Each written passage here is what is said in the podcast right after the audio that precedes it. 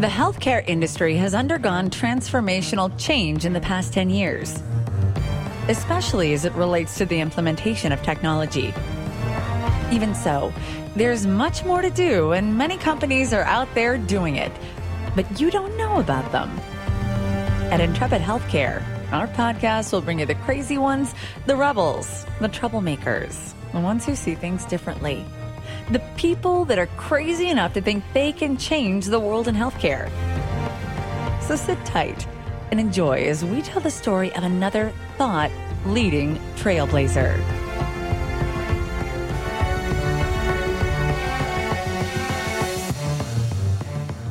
Welcome back to Intrepid Healthcare. I'm your host, Joe Lavelle, and I'm really looking forward to this conversation with another telemedicine innovator.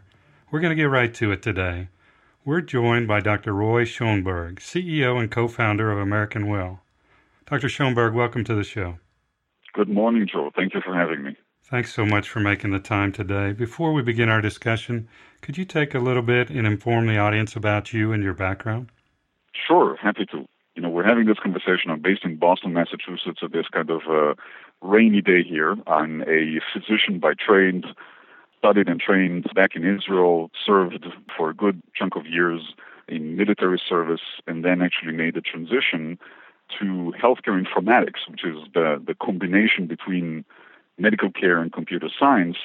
Joined Harvard and M I T for that, spent a good number of years in academics here in Boston, and then ventured further into the uh, kind of entrepreneurial business side, started a couple of technology companies that did well in the medical industry, and landed just about a little bit, almost a decade ago, into American Well, and having fun doing it. Perfect, and a perfect segue as well. Could you give our audience a ten thousand foot overview of American Well? Sure, so I think the best way to describe American Well is that we've been in the business of doing telehealth for about a decade. And I think the best way to describe telehealth, it's the use of technology to help patients and physicians interact with each other. Not unlike a lot of other industries that benefited from the internet. You know, if you think about how you do retail today and how you do banking and how you do entertainment and everything else, telehealth is the equivalent of the internet use for medical care. In a sense, from a patient standpoint, it allows you as a patient to tap into a telehealth application, whether it's an app or a browser or in some cases the telephone. You can see which physicians at that very moment are willing and able to take you in. You can click on connect and actually carry out an entire visit from start to finish with this physician pretty much instantly from the comfort of your own home. We can go into a lot of details about how that is being applied, but the reality is that it uses technology to extend the reach of the healthcare system. For the very first time, you don't have to go to where healthcare is. Healthcare actually comes to you. And that's the core of what we do here at American Well. Great. Thank you for that great overview. How do you go to market? Do you go to market all the way to the end consumer? Do you provide your technology to providers or to health plans? Well, the answer is all of the above. And that is because healthcare is a little bit of a different business than, than retail in the sense that it is very, very important that as a patient, and by the way, also as a physician, that any kind of healthcare encounter is going to have the comfort level that you're interacting with someone who's good at what they do, that you can rely on them, that they've been properly credentialed and licensed and trained. So the trust factor is actually very important. That is why for most of our existence, you know, through the last decade, the way we did telehealth is that we developed the technology, kind of the infrastructure, to do those healthcare visits, but then we made them available to the traditional healthcare constituents, whether these are the Blue Cross Blue Shields of the world, or the Uniteds, or the Anthems of the world, the WellPoints of the world, and at the same time, we made it available to physicians and large health systems, large hospital systems, so that they could use this technology to interact with the patients that they actually have a relationship with.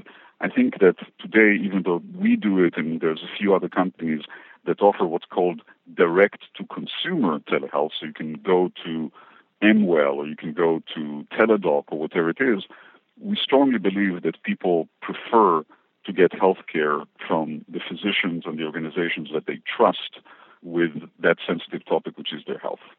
You mentioned that you've been doing this for ten years. Could you tell us, based on your experience, where telehealth is today and how you see it evolving the next few years? Sure. So I can tell you that it's a fascinating story to look at how telehealth evolved over the last ten years. I can tell you that when we started deploying telehealth, which was in the state of Hawaii, our first client was Blue Cross Blue Shield of Hawaii, who's still a great partner and a great friend. When we deployed it on day one, the medical board of Hawaii pretty much declared us as public enemy number one. Because at the time, again, this was so many years ago, the idea that a physician can actually give care to a patient that they can't put their hands on was heresy. I mean, this was a terrible, terrible thing. And over the last ten years, and specifically in the last two years, the industry has moved forward in leaps and bounds. And I think probably the most important milestone was at the beginning of last year, where the medical boards, which govern the practice of medicine across the country, have actually changed their position. And again, I don't think we need to, to bore the audience with this, why that happened, but they changed their position very publicly and said, well, if you do telehealth in a certain way, we actually believe that this is good medical practice. This actually delivers safe medicine, and it can actually really, really help patients who struggle with accessing healthcare. And I think we all have experienced what it feels like to go to an urgent care center or get an appointment. So that happened about two years ago. And I think the other major transformation that happened, again, roughly around the same time, is that the health insurance companies that, for the most part, are the authority on what medical care you're going to get as part of your health insurance, as part of your benefits, they have changed their position.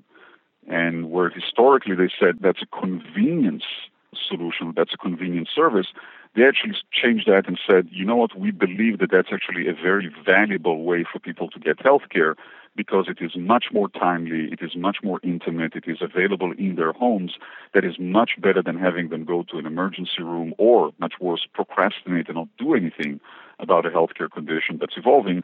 And they have made the decision to make it into a benefit, which means it's a covered service if you get your insurance from a United or a Blue Cross or any one of these. So between these two, the fact that telehealth became permitted, became good medical practice, and the fact that it was now a paid transaction, it was covered by your benefits, it started booming. And you can use any metaphor you want, tsunami, tidal wave, earthquake, any one of these will do. Telehealth has taken an enormous uptick in the last year, to the point that the numbers that we see are literally year over year going in the order of magnitude of hundreds of percent, sometimes thousands of percent within one year, to the point that it is becoming the fastest adopted healthcare benefit in American history. It is really a fascinating thing to look at. Wow, I love that. I'm going to quote you on that too. What do you observe the consumer experience to be like in telehealth these days?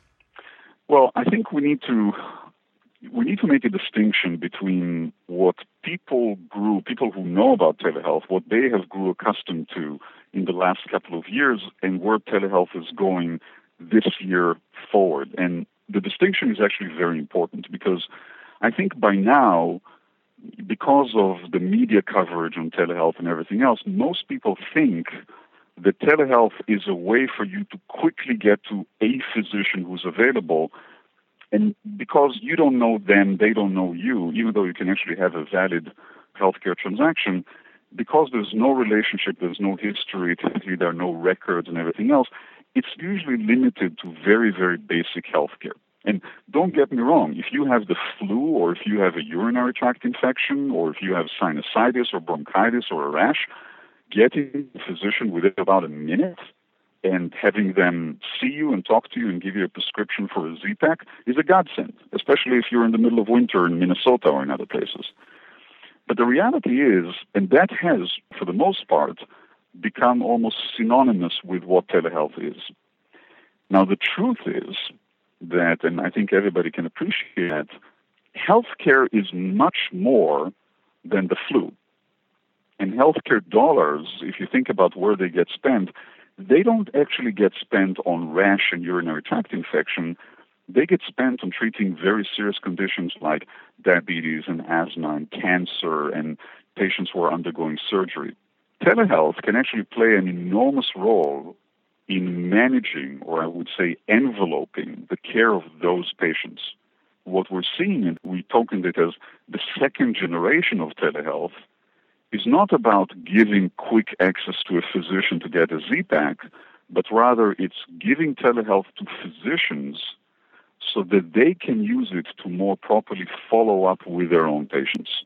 And these would be the patients that are the elderly that have trouble leaving their home and coming to the office. These would be the patients that need very frequent care because their medications have to be changed very, very frequently to adjust to a lot of different considerations. These will be the patients that have been undergoing surgery and are discharged to go home and now need to recover, recuperate for the month or two after surgery. And we know that a lot of bad things can happen. And if you can use telehealth to kind of be with them during that time, you can prevent a lot of those deteriorations and readmissions, as they're called. So the reality is that telehealth has a much, much larger role in the life of Americans than what it's currently being utilized. And I can tell you, and I'll just finish at that, this is not a theory. This is not a new concept. We have seen a radical transformation in our own business in terms of who is buying telehealth technologies for us. If for the first eight years of our existence, it was mostly the health insurance companies that were buying it for their members, now the largest buyers of telehealth are actually the physicians and the hospital systems, especially large national hospital systems, that are saying the reality is part of the way that we practice medicine is going to be through technology. We have to buy the right infrastructure. We have to begin to speak the language because this is not going away, like what happened in retail and like what happened in all the other industries. So that's a very, very dramatic transformation in the world of telehealth. That second generation, telehealth in the hands of physicians, is really where all the rave is. Thank you so much for sharing that observation. That is huge. I think we're leaving the early adopter stage and we're getting into the mass adoption stage. What are some of the more innovative uses of telehealth that you're seeing come about?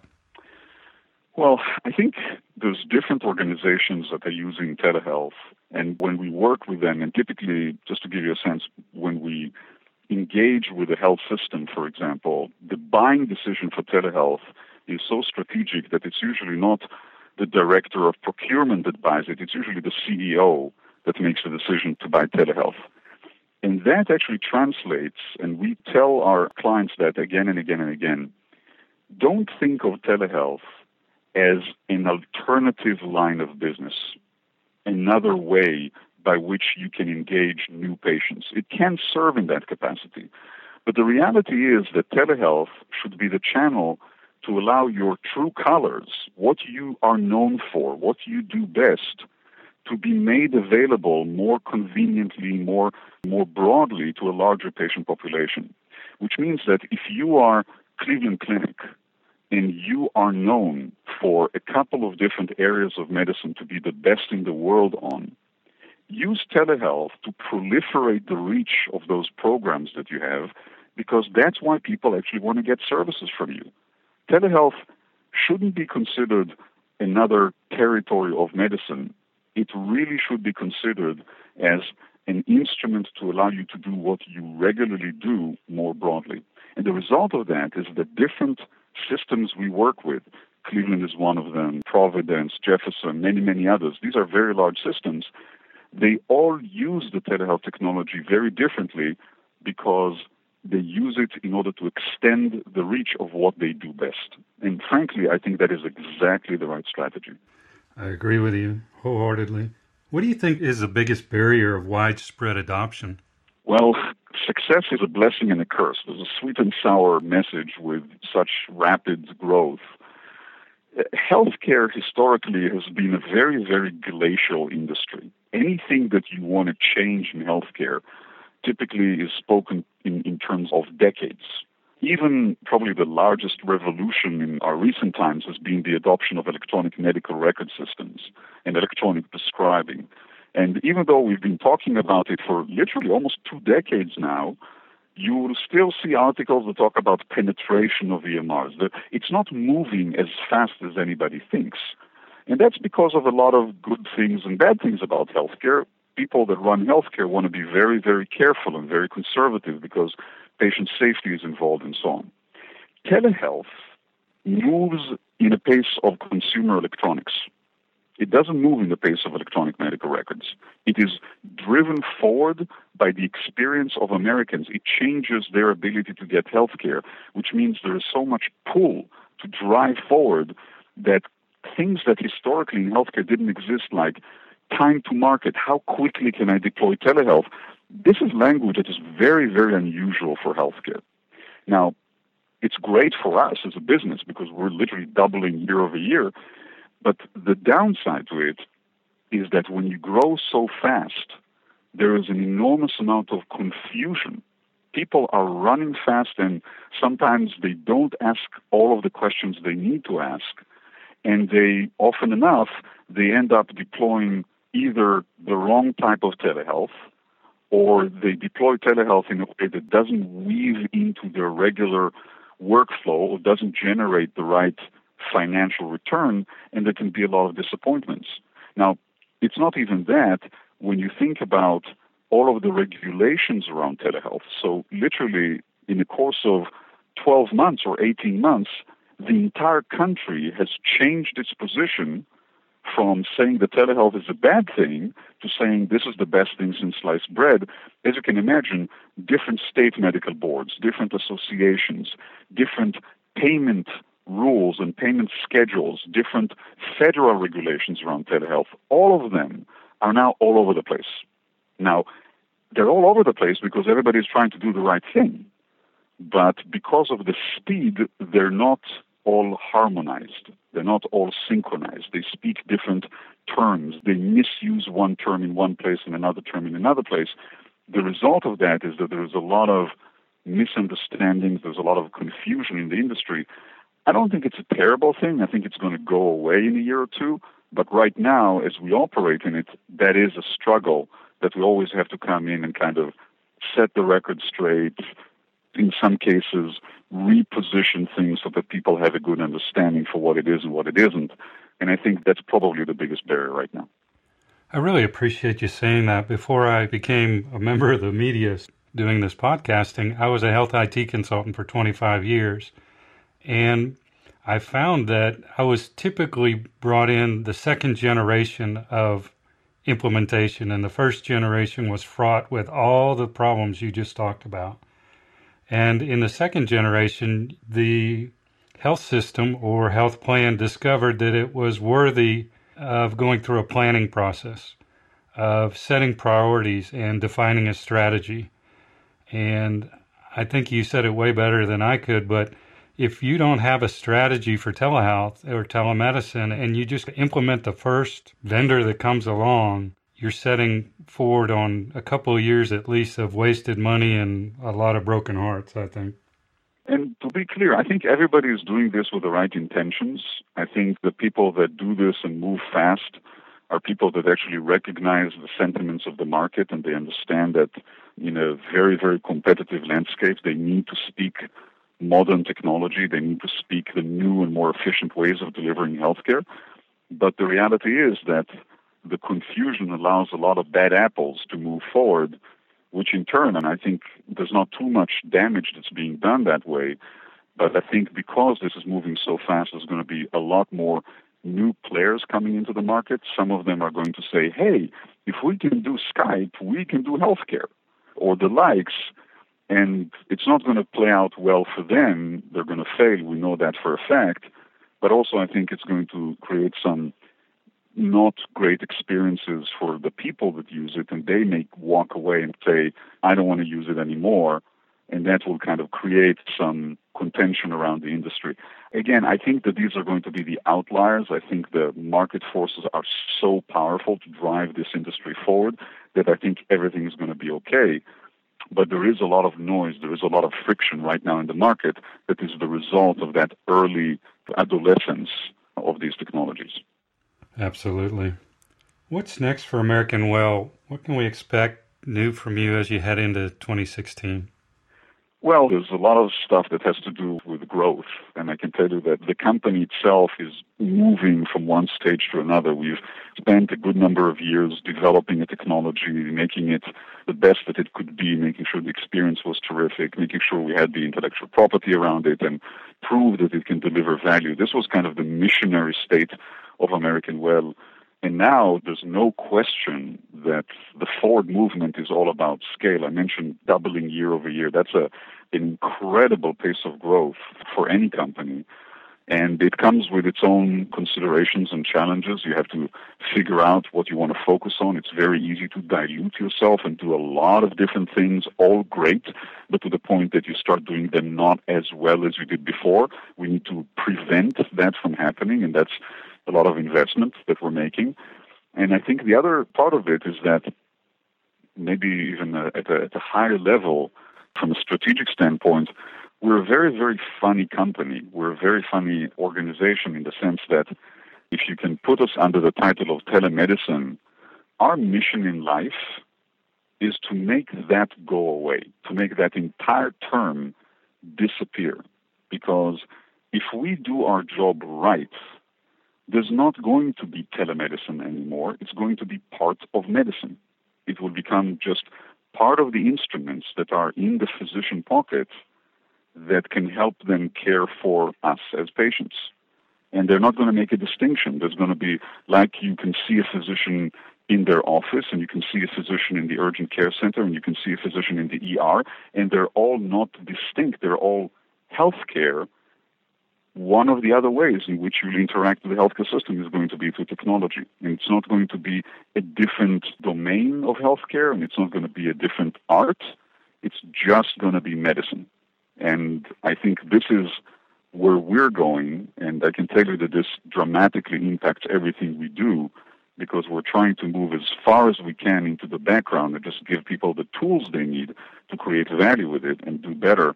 And I think that we actually see this looming in the horizon in front of us, which is really an amazing experience after all these years where we were the missionaries on the cross often saying, hey, you know, technology can actually be part of healthcare. This is now becoming a reality. That's great. Thank you so much for that. Doctor Schoenberg, before we finish up here and before I let you go, where can people go to contact you and learn more about what you're doing at American Well? We're available in a lot of different ways. Obviously, American Well dot com website is available. I'm happy as much as I can to be available to answer questions. My email is available. It's really simple. It's roy at american well dot com. And we look forward to interacting with everybody who feels strongly about this, because we believe that that is how you move and shake the world.